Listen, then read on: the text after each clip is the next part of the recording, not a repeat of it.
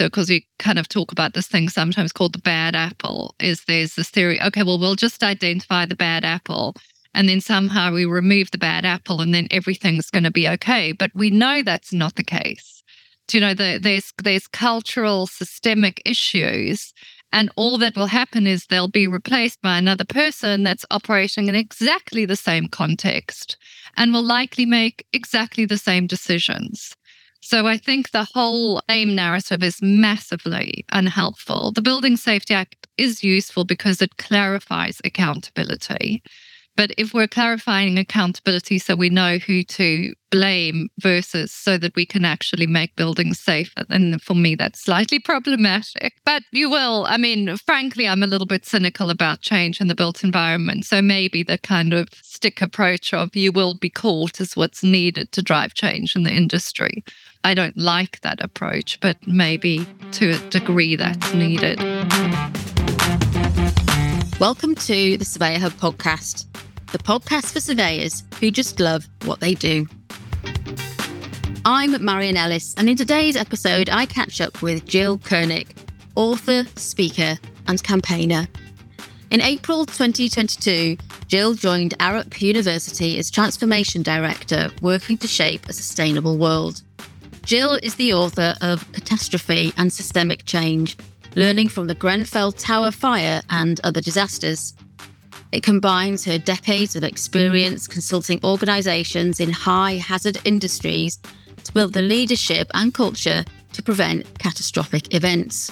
Gill has a deeply personal connection to the 2017 fire because from 2011 to 2014, Gill lived on the 21st floor of Grenfell, and seven of her immediate neighbours were among the 72 deaths. Now, I'm no interviewer, these podcasts are conversations for you to listen to as you go about your day on appointments or walking the dog. I don't believe I could do a podcast on Grenfell, the justice it deserves technically or emotionally. If you haven't come across Gill's work, you might want to pause the podcast now and go and listen to her own podcast, which accompanies the book, and then pop back. I'll pop the link and everything in the show notes. I've been following Gill's work and thought leadership for some time, and it's really resonated with me, which is why I wanted to have a chat with her. Because as we chat, I'd like you, as surveyors, or whatever stage of your career you happen to be, to listen to the conversation in the context of the complaints and claims surveyors get. The way we approach our work and the rules, regulations, and standards which are set for us. I'd like you to think about the culture of your work environment the actions of professional membership bodies, and the choices you make to speak out or not. So, if you're out and about for the day or on your daily commute, listen in and don't forget to take a look at the show notes when you get a chance. Hello, Gill. Welcome to the podcast. Uh, hi, Marion. Thank you. I'm actually a bit nervous having you on the podcast because I've followed you on LinkedIn for a little while now. I find you quite inspirational in a number of ways. And I'd like to talk about your career and the kind of work that you get involved in. But for those on the podcast listening, my who don't know, my background is as a residential surveyor and valuer, but in particular, defect and valuation claims. So when surveyors get sued, when it all goes wrong. And that taught me a lot about surveyors and that they're human beings and what that means to being quite a rigid framework of standards and regulations, but then making actually quite human decisions. It taught me a lot mm. about experience. We all talk about managing client and customer expectations, but there's a reality in, in that. And I find a lot of surveyors either have no interest, no insight because of their their organizations and the the little part that they play in a Uh, a wider chain. And then also the whole uh, surveyor experience, if you like, of, of doing the work, what we mm. set out to do, what we think we're doing. And, and it taught me a lot about failure and why we make mistakes. And I say that talking to somebody who's well qualified and versed in failure, understanding more why we make mistakes. Uh, but I was sort of more self taught and just in a quite a unique experience, I guess, in terms of, of my career. And for all the rules and regulations that we have, it's that gut instinct that we don't act upon or we're worried about. And And that can range all the way from whistleblowing in big situations all the way through to hesitating. Do I put that tick in the box on the on the form? So I'm really curious about that. And so when I I saw, I think I was following somebody else, Andrea White, I think it was, who is fire engineer, and she follows your work. Yeah. And you just started to share some really useful, helpful content and thought leadership. And I thought, yes, somebody else who seems to get it. Could you perhaps just give a bit of an introduction to the kind of work that you do and, and where you started? Well, so where I started is a long a long way from where I am. So I actually studied business and then worked as an academic for a while and then worked in personal training and development and leadership and then wanted to work in organizational change. And by accident, fell into doing that in the domain of safety. So I had a background in culture and leadership, but I joined a company that applied those same principles of creating good culture and good leadership in the domain of high hazard industries and safety. So fell in love with safety and particularly with low probability, high consequence events.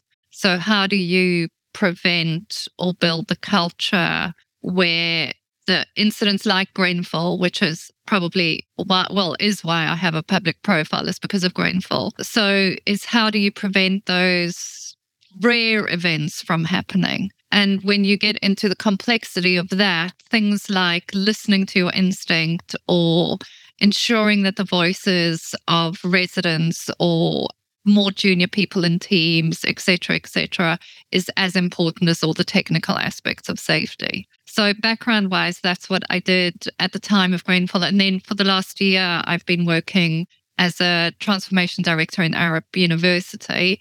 And I joined Arup because I wanted to work in the built environment to be part of the change that I think is needed versus sitting outside and commenting. It just felt to me that it had more integrity to be part of the built environment.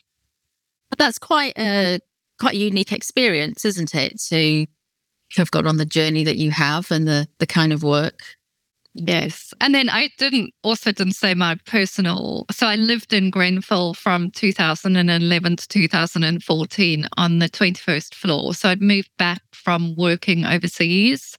And my husband and I just come back to London. We weren't ready to buy. And we love that part of London. We've always lived there when we've been in the country. And I was looking for somewhere to rent. And I had never thought of living in a high rise, but saw an advert for an apartment. And it was an absolutely gorgeous apartment. So I moved in there and then fell in love with high rise living and then bought an apartment in Trellick Tower. So, Which is a tower, you know, tower neighbours of Grenfell. Exactly. Well, it's not next door. It's kind of a bit further away, but oh. it's a famous Marmite Tower. Anyway, so lived there and watched the fire from my window. I promised as I saw the fire happen that I would do whatever I could to make sure we learned from it which was a existential moment. In retrospect, probably more significant than I thought it would be. Yeah, and and I guess you've got all of this experience, and then you see this disaster right in front of your eyes, and you've got that knowledge to be able to prevent things like this happening. I think one of the things that I had a real effect on me as I read your book. And you've also got a podcast that goes alongside it, and we'll put links to it in the show notes. Mm. And it's something I think every surveyor listening to this podcast should really listen to. It's called Catastrophe, isn't it? And that that was yeah, catastrophe your... and systemic change. Yeah, yeah. yeah. And tell me about how that that book came came about. Well, essentially, I was frustrated with what I would say the lack of conversations that I thought should be happening. So I suppose because of my experience and my experience in high hazard industries, actually, in the immediate aftermath, I was quite hopeful because incidents and events like that can lead to very rapid change. They can be very disruptive and, and lead to rapid change. And that in high hazard industries, like with Piper Alpha, is a good example, which is still the biggest industrial disaster and led to huge amounts of change, not just in regulations, but also in attitude. And I think I, I wasn't seeing the types of conversations that I'd expected to see or the types of reflections and learning that I'd expected to see post Grenfell. So I started a blog just to get my, probably mostly for myself, frankly, is just to get my own thinking articulated. And then through various things that led to me meeting Diane Call, who's the editor of the book.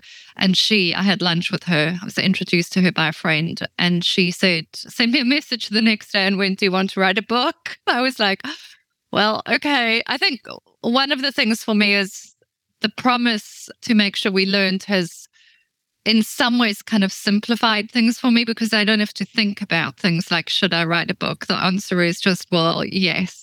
It's kind of like a front of hand, back of hand, because I don't really love having a public profile. Before Grenfell, I was very private. I didn't have a Twitter account. Uh, so, so I think there's something for me around the responsibility that goes with if you want to enable and create change, there's something around having a public profile.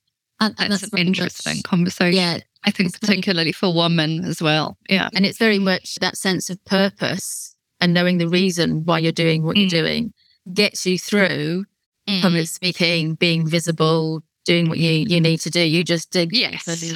And you, you do it and you find a way, way to do it because you've got that, that bigger purpose. You said that the conversations weren't including the things that needed to be. What, what was lacking? I think probably the biggest thing for me that was lacking was introspective conversation about learning. So uh, I didn't see the industry going, this could have happened to us or publicly. I think this potentially was happening privately, but publicly reflecting on failures, mistakes, lack of good leadership, how things needed to change. I mean, I still, to a degree, don't think those conversations are happening, at least in the public domain. So we all make mistakes. And the more that we can be humble and open and honest about the mistakes that we make, the more we can learn. And I don't experience that openly in industry or an understanding of culture. So I think people bandy about we need cultural change, it's cultural or it's systemic. But I don't think there's rigor around what those things mean. And then we create a charter and we think that's going to change culture, or we change regulations and we think that's going to change culture. So I, I find almost a lack of rigor around a lot of the terminology that we bandy around. That's, yeah, just a lack of rigor, really, is how I'd say it. I said there's a couple of things there. Well intentioned, but yeah. And, and there's there's the gap I think between a disaster happening and the reality of it affecting your day to day work or, or, life. As as we sit here today, we recently had the earthquake in Turkey. Um, mm-hmm. Same issues same issues. Yeah. Thousands of people have died, building quality, but it's it's not. Apart from being on the news, it's not really touching our lives or our day to day work, and so it's easy for it to not be a, a priority. I think also, mm. so we've always, always got to be mindful of that gap. I think often mm. on the podcast, people will hear me talk about making things relatable to a surveyor on a wet Tuesday in Margate. How do we how do we bring that that gap closer so that everybody feels connected and, and motivated to do do what they need to do. And I suppose there's also the leadership that we've had to date and, and historically the way that we we do things. And that hasn't involved a lot of you said at the start, personal development was something that you that you're involved in. And we we don't fully appreciate that, I don't think, to understand the difference that that, that can make.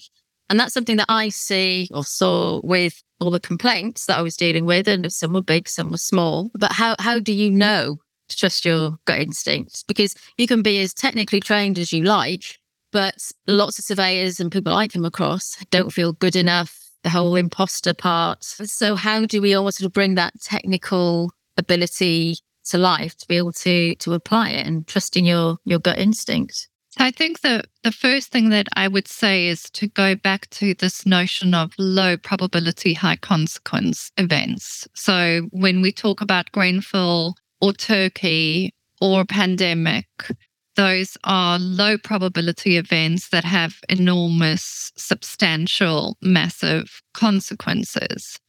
But because of their very rare nature, they're not front and center the whole time.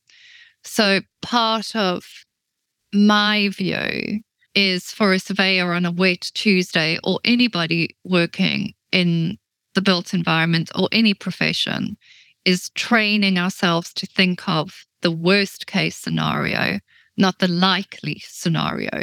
So it's easy to go, oh, well, probably this will be fine and tick box and move on. But well, maybe it won't be. And until you start relating to low probability, high consequence risks distinctly, I don't think we're even in the right conversation, if that makes sense. And that's very difficult to do because they're not front and center. And in all likelihood, nothing will go wrong.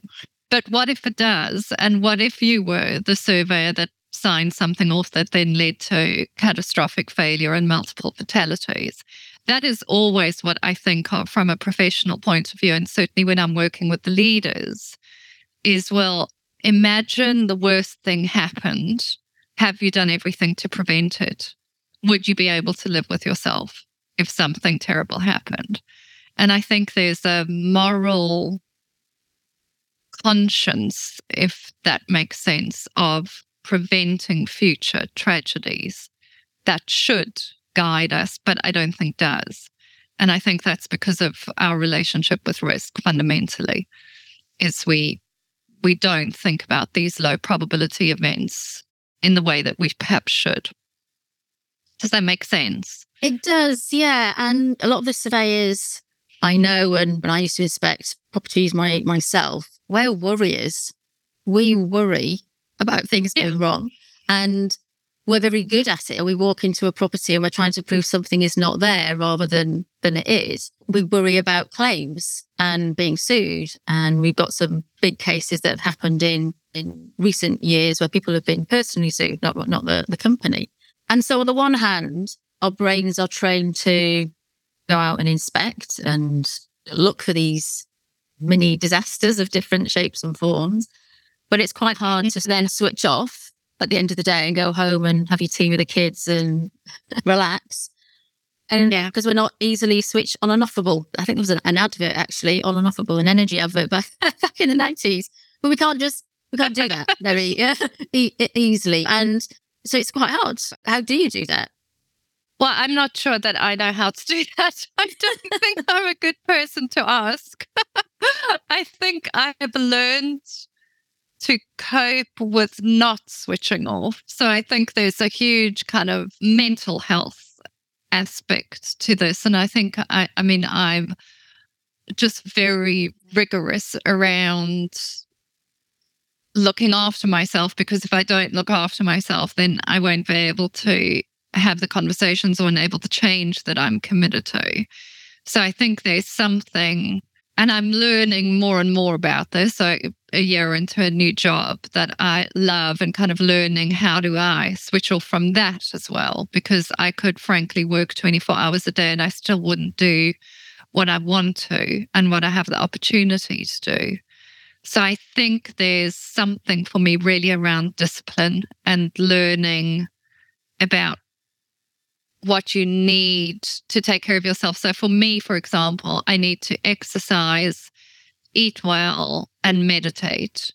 And anytime one of those goes out of kilter, I'm not in a good place. And then do and you'd think that I'd kind of learn and just keep all three of those in perfect balance all the time. Hey, I don't. I kind of go, oh, it'll be fine. I'm really busy. I won't meditate this week. And then two weeks later, I'm in a mess. And then I go, okay, well, you should learn. And then I start meditating again. And then I'm fine again in a week or two. So I think there's a level of rigor and discipline of self care if you're committed to change. And the way you described it, that's absolutely critical. And I think that's so true. I totally agree with you, but it's the most annoying thing to to be told to look after yourself, eat well, get sleep, all of the, all of those things. But it's a it's a fundamental of what makes us human. And I think remembering that we're human and not robots is is absolutely key. One of the things I talk to my coaching clients about is work life integration rather than work life balance. In that, yes, yes, you've got to have proportionate boundaries and, and to have rest and, and downtime. But if you're somebody who naturally thinks about buildings when you're on holiday, that's okay so long as you you're doing it in in context equally the same it's it's okay probably more so these last few years than in the past to talk about family and what you've been doing at the weekend within a work environment that's okay too it's all about about context and but the more mm-hmm. you know who you are and get that grounding that can mm-hmm. really then help you with those uh, trusting your gut instincts as to mm-hmm. can I make a decision on this today or am I absolutely shattered because I was up all night? Am I worrying because of something that's going on with the family? And, and am I in the right headspace? And knowing what gets you back to okay, like you're meditating or whatever it is, can then put you in the best position to make the the best decisions that you that you need to. And I think we we yeah. often underestimate the importance of that. There's really a demand as a leader to be very self aware. And I think that's increasingly important. And also knowing, as you've just said, when to trust your decisions or your instinct and when not to. So I kind of like know when I call it clean, I kind of like know, okay, in this situation, I'm good. I don't have other stuff going on. I can trust what I'm thinking here. In other situations, either because there's perhaps not a, a, kind of more complex relationships or I'm tired or I don't understand the context more fully. I know I can't trust myself fully. And then there's being aware and also having trusted people that you can go to. I don't rely on myself sometimes I'm very clear I can. And then I have to watch that because that can lead to arrogance and not being humble or looking for, well, where am I perhaps being a bit headstrong and not challenging my biases, etc. We don't train people in this stuff, I don't think, or talk about it enough. Is how do you develop that level of self awareness? How do you know who you can trust and who you can go to and who you can be open with and who you can't? Those things are incredibly important. They are. While we're doing very technical roles, like I said, you can have all the technical ability and read all of the books and pass all of the exams and have the alphabet after your name. But if you don't know how to apply it or don't trust your judgment, then there's no point. And I suppose some of that might be our work environments where we get feedback on when we're doing okay and when we're not. Like you say, the people that we can talk to for support, what we're expected to do and, and perform. And so it's that that that culture and work environment that's absolutely critical for our skills to be used in the best way. And that's what I don't see see happening. People are get qualified and are sent out to do the job. And if you don't get a claim, you're seen as a as good, when actually it's probably just luck, mostly. So what and who knows what lace stuff well, is like out there. Yeah. Exactly. Yeah. So watching out for signs of what success looks like, how you know you're doing well is really key. But then you get into the whole well, what does success look like? Does it mean being a multimillionaire or having a happy family and a, a nice life? It, it, it, becomes hard, doesn't it? You also, as you were talking about that sort of worst case scenario situation, it made me think about rules and the rules that we have. Mm. And I was listening to a podcast earlier on this morning and it was talking about the Building Safety Act. It's not something I'm I know lots about, but that's an act that's come out post Grenfell to improve standards and all, all of those things. But it was an RICS podcast actually. I'll pop it into the into the show note links if you've not listened to it. But what it made me think about is blame. Who are we blaming? Who's responsible for? How can we trace who did what, where, and when? And it was a really informative podcast, and I've heard various other ones. But it was all about blame and, and who, who's going to be accountable rather than what's the whole purpose of this? How are we all going to work together to get this right? And I know on the on one hand, yes, you need something documented, a process, but again, it's that bringing it to life. And they just didn't mention that. It was just blame, accountability, who does what, where and when. And there's like no sort of oversight as what's the whole purpose. And I see that time and again. I see it with surveyors. I see it in different parts of the, the built environment. And I've often seen that in the complaints and claims that I've dealt with. The first thing would be I'd speak to the surveyor and they would say, Oh no, I, I thought that one was going to be a problem. And the question, whenever I, I raised it or flagged it elsewhere, was what was the surveyor's name? Who's at fault? And I would be asked for root cause analysis. What's the root cause of this, Marion? Like there's one one thing that one person did, but it's never that clear cut, is it? No. So I distinguish between blame and accountability. So I think accountability is very important and it's kind of like who who was whose job was it to do something? So whose responsibility was it to do something? But it's not an emotional thing. It's just if you actually clearly look at roles, responsibilities, who was accountable, and then trying to understand where that failed, where people failed to fulfill their accountability which I think is very different from blame, which is an emotional, personal, it's your fault conversation. And I think is massively unhelpful. I do think people need to be held to account for not fulfilling on what they're mm-hmm. accountable for. But then you also have to look at uh, look at context. So to your point is is there ever a, a simple root cause I don't think so. I, I, I mean, many people will disagree with me, but I think root cause analysis or coming up with single points of why things went wrong is not helpful. Behavior happens in context, and asking why things made sense versus what people did wrong gives you access to more systemic issues and causes, more complex causes, but more systemic causes. Because the blame narrative, I mean, in safety circles, we kind of talk about this thing sometimes called the bad apple. Is there's this theory, okay, well, we'll just identify the bad apple and then somehow we remove the bad apple and then everything's going to be okay. But we know that's not the case. You know, the, there's there's cultural systemic issues and all that will happen is they'll be replaced by another person that's operating in exactly the same context and will likely make exactly the same decisions. So I think the whole aim narrative is massively unhelpful. The Building Safety Act is useful because it clarifies accountability. But if we're clarifying accountability so we know who to blame versus so that we can actually make buildings safer, then for me, that's slightly problematic. Mm. But you will. I mean, frankly, I'm a little bit cynical about change in the built environment. So, so, so maybe the kind of stick approach of you will be caught is what's needed to drive change in the industry. I don't like that approach, but maybe to a degree that's needed.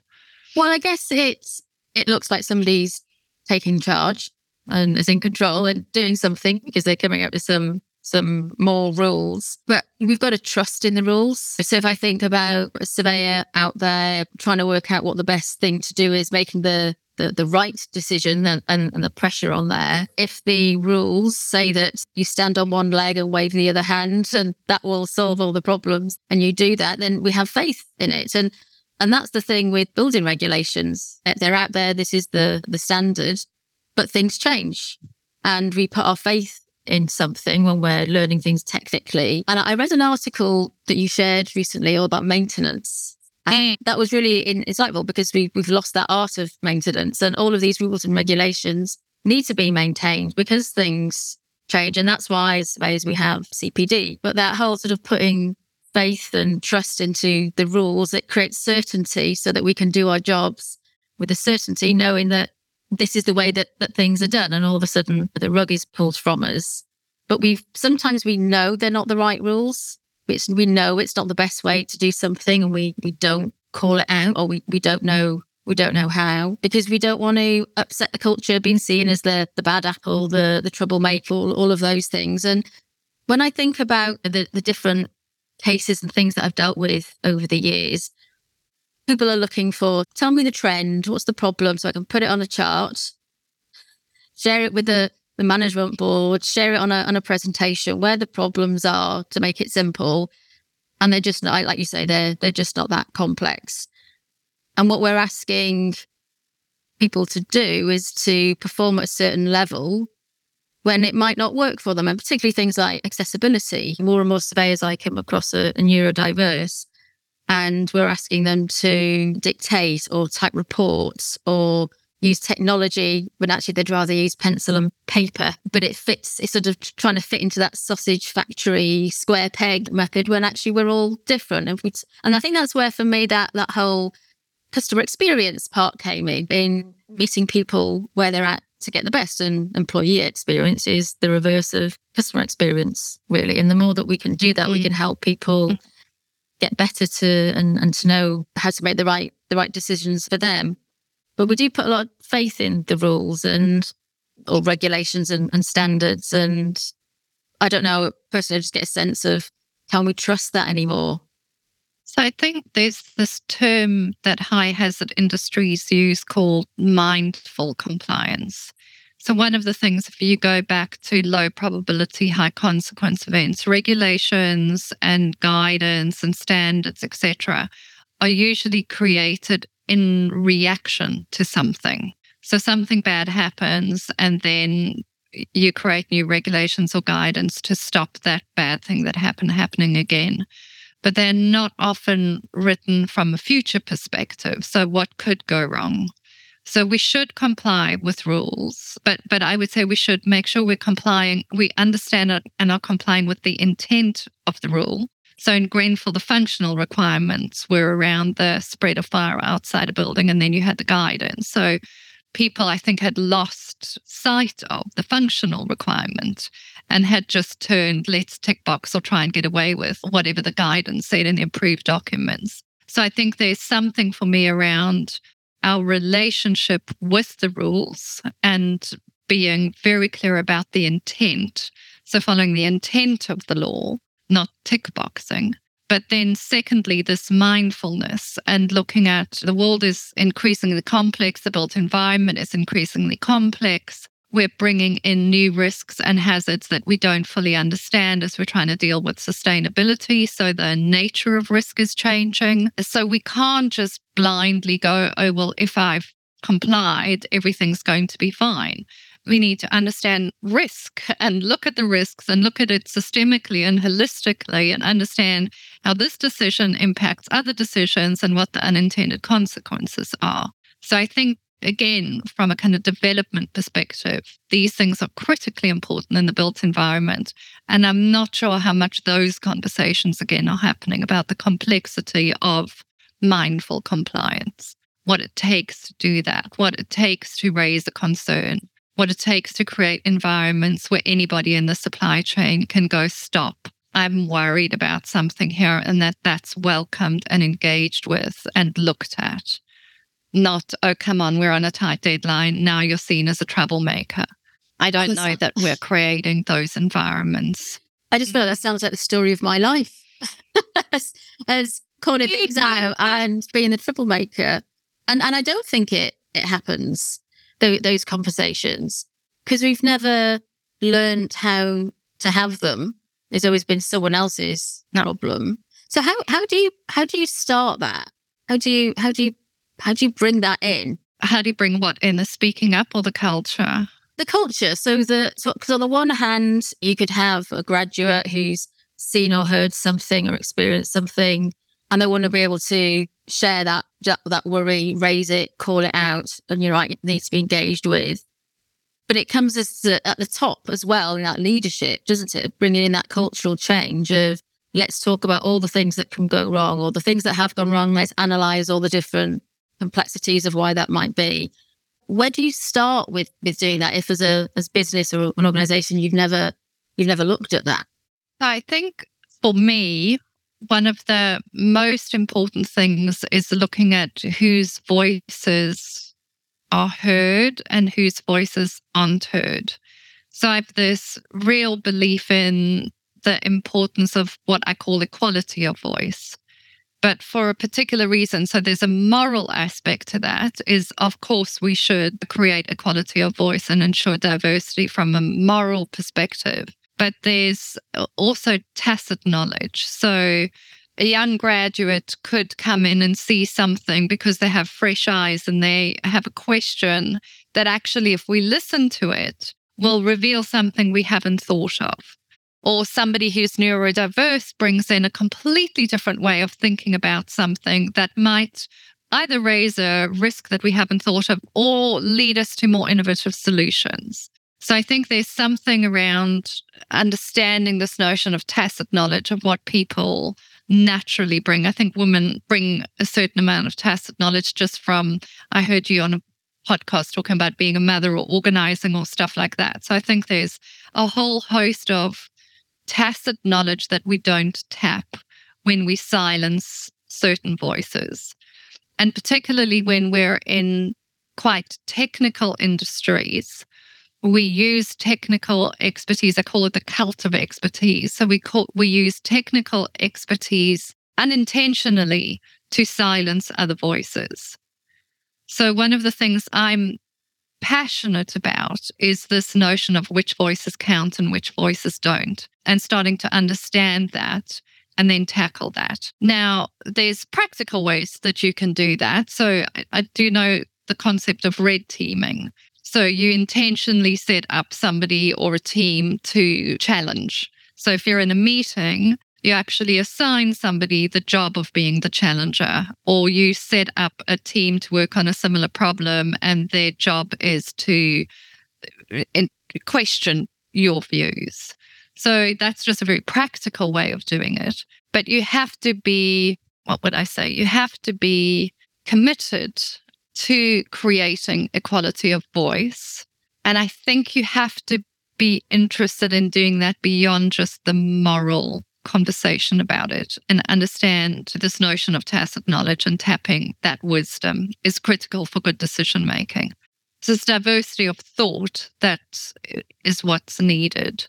That yeah, that that cognitive diversity. I wrote something yeah. on LinkedIn recently about this actually because I see lots of working groups, boards, committees put together, and they're all the experts or the people who can afford the time to do it. And yet, why can't you have a graduate on a technical board involved in all, all the different things to give that different different viewpoint? It's same for small businesses. You mentioned neurodiversity, women, and then it, but then it becomes hard because how many boxes can you tick to make sure that every flavor, shape, and size is is included? But I think the point is that you try and you you engineer it, or you don't just have one board. You have a secondary board that you know there are different ways that you can exactly. I, I think also understanding the barriers to participation is really important. So uh, in housing for example is people all go a resident's voice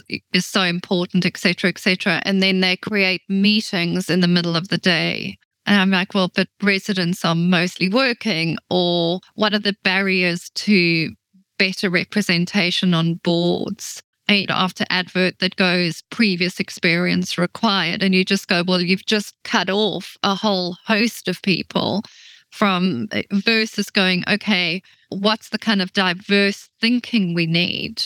And then once we've found that diverse thinking, what do we need to onboard people so that they can be successful and effective on boards or on other governance structures? So I think it starts with a commitment and then you figure out how to do it. But looking at barriers and which voices count and which voices don't, I think is is critically important. Uh, but you have to understand that this is all linked with power, and to rebalance power, some people have to give up power. So I think that's also, again, not spoken about. And are, are the people in power in the industry willing to give up that power in some forms? To create a, a better industry. That that remains to be seen. That's yeah, that's really insightful. I mean, you often hear about women need to step up, but actually, some people need to step to the side too. Well, exactly, exactly. So it, it, there is that, and and also, how do you do that with respect and regard and compassion and honoring of of of everything? Versus you're now bad because you're a male or you've been in the industry for a long time or whatever that is. So I think what we're dealing with is complex and everything should be done with kindness and compassion. but those hard conversations need to happen. Well, all learning, no one no one really sets out to do a bad job. No one really sets out to make mistakes. They happen. And then you get all sorts of disasters in, in all sorts of, of different ways. So it comes back to remembering that no one no one ever nails it. We've never got all the experience we need or the personal development and social skills to work within a team or, or whatever. We're always learning and and sometimes we need to know when to step up and also when to step back and shine a light on on other people mm-hmm. or but from what you're you're saying, it sounds like diversity is that and that cognitive diversity is really, mm-hmm. really key to have that, not just to tick boxes to say, yes, we've got quotas for women or we've we've got a an event or we're doing this, that and the other, but to really embed it into the operational function of a, a business, standards, regulations, or whatever it is, to make sure that and particularly to embed in decision making. So I, think for me, there's something very much about power. So you can have a massively diverse workforce, but what's the diversity at the point of decision making? And what's the diversity at the point of the conversations that lead to those decisions being made? Because that's where you need slightly different conversations than I think we currently have. I would also challenge like that one of the things from a Grenfell perspective that I've really struggled with, still do struggle with, is I think some people do intentionally do bad things. So I, th- I think if we if we look at the findings of the inquiry, and I'm I'm not going to go into details, but I have been staggered by the knowing acts that were right. taken across the whole supply chain. So I think there is something for the built environment to own in terms of a moral and ethical leadership that sometimes is perhaps lacking? And how do we call that out when we see it and make that unacceptable? I guess that's where the accountability part of the building safety. Uh, exactly. Exactly. Yeah. yeah. Exactly. What does ethical leadership look like? How do you know if you're a, a good ethical leader? It's a good question. Do you know the the thing I've learned? So this is personal. I'm not going to do a well. Here's the definition of ethical leadership. You can go and read about that. For me, a lot through failing to do this. I think there's something about being true to your values and not compromising. And that's hard. Living that way is hard and uncomfortable, and a lot of people won't like you. I was just talking to somebody yesterday about this. It's kind of like, well, if what you want is comfort, that's going to give you a very different uh, style of working than if you want to live true to your values. And I think part of that is knowing when to walk away. So if there's if there's a real conflict with your values, I've thought about this a lot, and and again a, a lot through not walking away when I should have in past experiences, and then reflecting on my learnings on that and going. I always ask myself, am I willing to walk away? If I'm in a position where I'm not willing to walk away, that's not healthy. And it, that includes literally having enough money in the bank to yeah. walk away. Yeah. And uh, which I'm fortunate I do, but many people don't have that, do you know? you know, that's so insightful because I agree. You've got to know your values. I've actually got a piece of paper here with my values written down. oh, wow. I did I was back in 2018 and I'd, I'd actually left a role. I worked for a, a, a corporate and I left a role and it was, there were some difficult circumstances. And I gave myself sort of an afternoon for a couple of hours just to think about does this sit in mm. my values? And that is a good place to start with if you're being triggered or unhappy or different things are happening. Does it work with your conscience? And when I left, I had no money. Fortunately, my, my husband just moved job and, and, and things. And you've got to make those decisions as a, as a family. But it got to a point where it grated so much with my values and what was important to me and what I was seeing happening. If it had continued, it would have affected my mental health and I would have yes. struggled.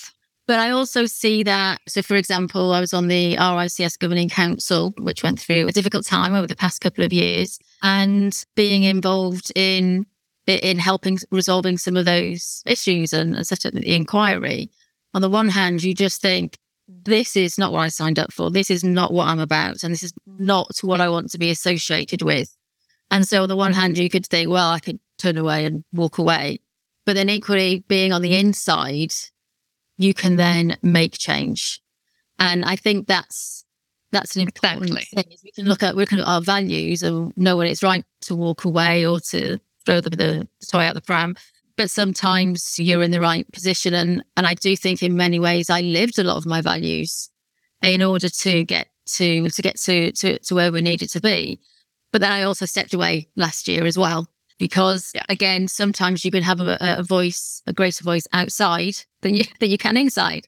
But you've got to start with knowing your values and and, and what's important to you. I think so, and kind of your moral compass is, is I think and as you say, it's not clear cut, and it's it's certainly not in the built environment. Oh, I'm everything's always going to be hunky dory, and I'm always going to feel resonance with my values. In fact, often you'll feel dissonance, and that space of dissonance is either the opportunity for change and having some different conversations and giving everything to that and then at some point, it's okay, if this is not going to make a difference, is this an opportunity to step back and walk away?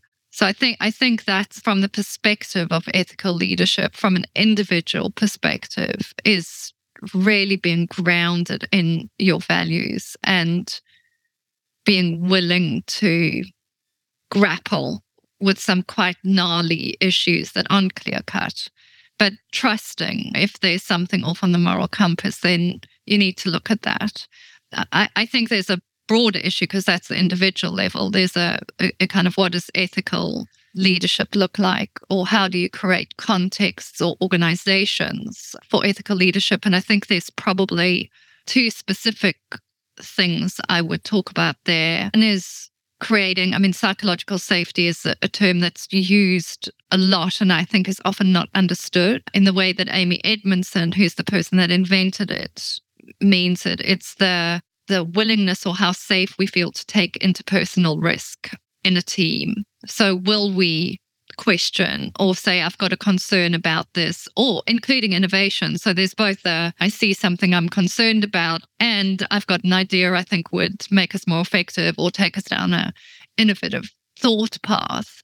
So I think this notion of creating spaces where we can talk about things that we often don't talk about is incredibly, incredibly important. And I think linked to that from a executive position. Over many years, coached a lot of executive teams. And what I always say to them is the most important thing is their relationship to bad news. So, how willing are they to listen to, welcome, actively search for bad news in an organization? And once that shifts, and executives actively search and welcome bad news. I remember my editor I talk about welcoming bad news in my book and and Sam who's the copy editor was like you can, that's not a sentence. You can't welcome bad news. We went back and forth for ages. I'm like I'm not changing but I do think there's something about being willing to welcome bad news organizationally that helps with all of this.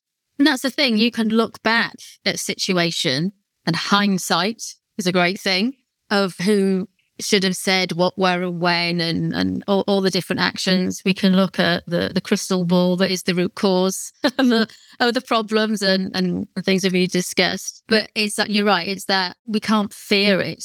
And and we can I see this with surveyors they're they're scared of making the wrong decision. They're scared of being sued and a claim and a, a disaster happening. And it, it will happen. And bad things might happen but that's how you learn. And that's how we, mm. we, we've got to where we are because of the years of claims and case studies of the past. And that's how we've got to, to where we are.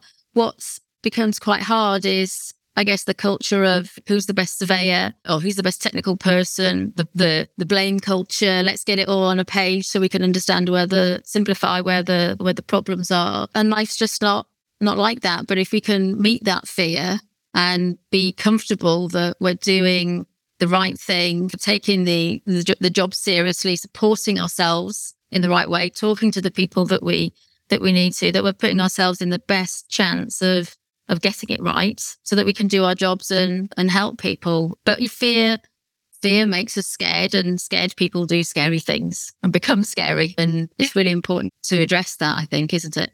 Yeah, absolutely. I think, I mean, fear, even what it does to our brain is it stops us thinking. It, it literally like thinking using certain parts of, of our brain.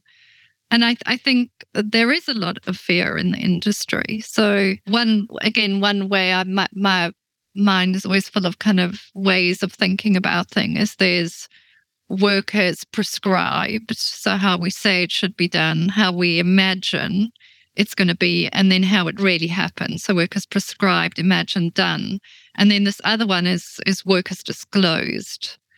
So, do we talk about the gaps and the difference between those aspects of work? And I think, again, the more we can create spaces to openly talk about the ambiguity and the messiness and the competing tensions and decisions that we have to grapple with, the more we can openly talk about that complexity and that ambiguity, the more we'll make better decisions versus I've got the right answer or I know exactly what to do.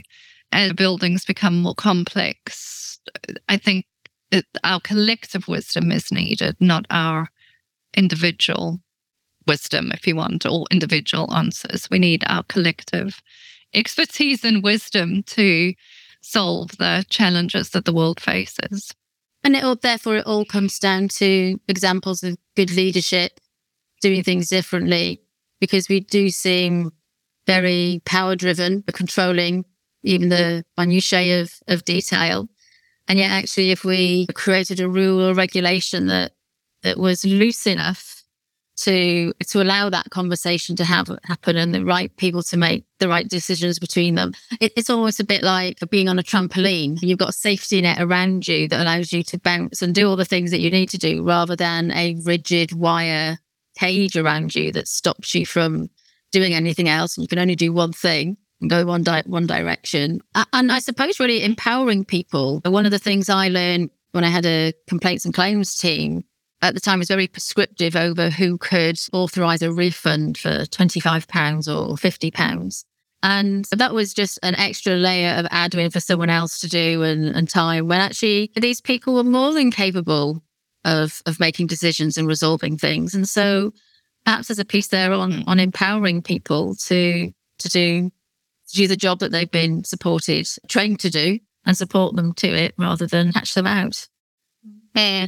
Yeah, a lot about trust. I think there's a huge amount about trust. Gill, it's been lovely to talk to you today. Thank and you so much. I know we could carry on for hours. we could carry on for hours and hours, but it's been really lovely. Thank you so much, Marion. I hope that the surveyors find that quite insightful. And it might be another layer of some of them might be thinking the old health and safety and values. What's that all about? And for those listening, Lionheart has lots of resources on on this, and I can put a few online or in the show notes. But even just starting that that journey of understanding a bit more can just help you put your work in context. And that's the start. You know, everyone finds their own way. But Gill, thank you ever so much for your time today. I appreciate it. Wonderful. Thanks, Marion. Thanks for listening. I hope you got some good takeaways from our conversation. And I also hope you remember no matter where you are as a cog in a system or feeling an outsider, you have so much more power and strength than you think you do. Don't forget to leave a review on Google or Apple iTunes because every time you do, you'll also be helping to make a difference in the world. Love Surveying is a global partner with B1G1, and you can find out more information about our impact on the Love Surveying website. I'll see you next time.